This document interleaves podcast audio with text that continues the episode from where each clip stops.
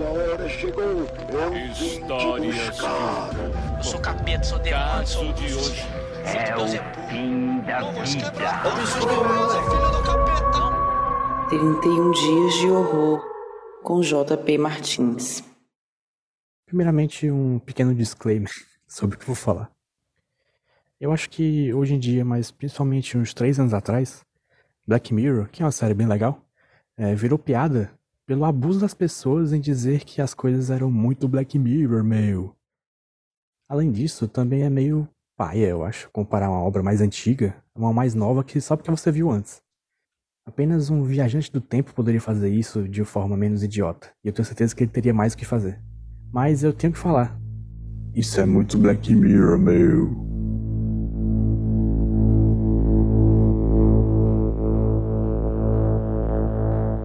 Eu falei de Black Mirror só para chamar tua atenção. Funcionou?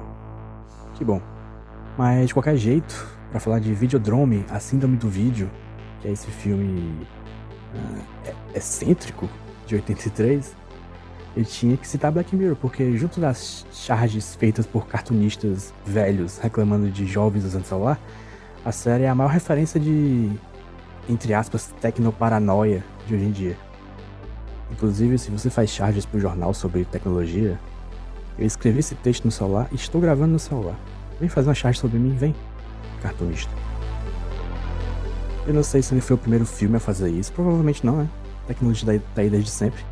Mas o que o Videodrome faz é uma crítica à superexposição das pessoas à televisão. É com certeza uma base para muita coisa que veio depois. É, desde a mensagem básica dele até os visuais. A gente já viu muita coisa que. Claramente, eu acho. claramente, eu acho. É inspirada no filme. Parecia que eu tava vendo, tipo, a história sendo feita, por assim dizer. Coisas como Akira, Robocop, é, Gamer, Tetsu, Homem de Ferro. Com certeza tem alguma raiz aqui.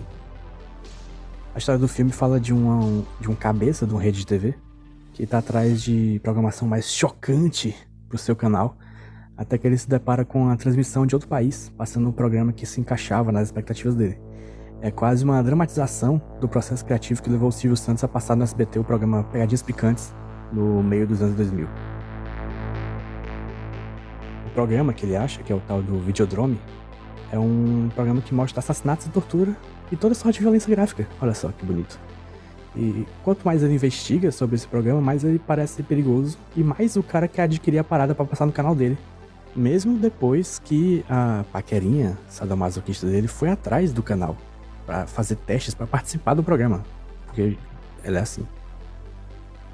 Criticar a exposição à mídia, dessensibilização à violência e até o pânico moral, entre aspas, gerado por alguns casos de violência relacionados de algum jeito ao audiovisual e à tecnologia, já tá batidaço. E não seria mais interessante ver um filme desse de quase 40 anos atrás, se não fosse a parte, entre aspas, sobrenatural. A gente acompanha o personagem principal do filme tendo várias alucinações que vão ficando cada vez mais complexas, é, até chegar num ponto que nem o personagem, nem o espectador consegue diferenciar o que é o que. E é daí que vem um dos pontos pelos quais o diretor David Cronenberg foi famoso nessa época, que é o uso de próteses e maquiagem para fazer o bom e velho body horror que eu amo. Body horror, pra quem não sabe, é quando usa o corpo para fazer horror. É basicamente qualquer cena que tenha algo nojento acontecendo com o corpo de alguém. O Cronenberg ficou famoso por isso, porque além do Videodrome, ele também fez o Scanners, que tem o famoso gif do cara explodindo a cabeça, e a Mosca, que é um filme inteiro com cenas horrorosas de body horror. E, mas falando só de Videodrome, tem várias, várias desgraças diferentes pro, pro fã disso. É, é, mão que se funde com a arma, abertura de, em formato sugestivo aparecendo na barriga do cara, mão que vira granada, é, tumor saindo muito rápido da pessoa, é, fita VHS que entra na pessoa.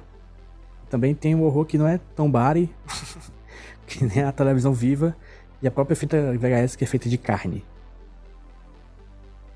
Em conclusão, Videodrome podia ser algo ultrapassado, mas até hoje ele me parece relevante. E é claro que hoje em dia não é uma discussão nova e as coisas do. A coisa do foco na televisão e no vídeo em si é ultrapassada, com certeza. Mas tudo que ele fala poderia muito bem ser sobre internet ou celulares, que nem as tais charges de jornal de hoje em dia, mas de um jeito não pedante e com um horrorzinho e um mistério maneiro ali para não entediar também.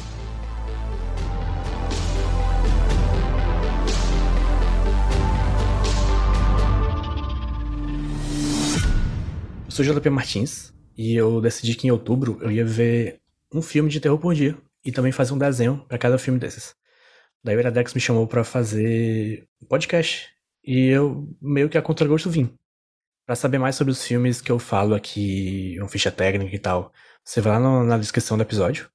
E para ver os desenhos que eu fiz, você vai lá no Jumbo Paulo no Twitter ou Jumbo Paulo no Instagram. E aproveita e me segue também. Também segue o podcast nos agregadores, dá cinco estrelas, sei lá qual opção tem lá para você. Esse podcast faz parte da RIPA, a rede Iradex de produções associadas, com vinheta do Roberto Dinei e a edição da 20 a 20 produtora.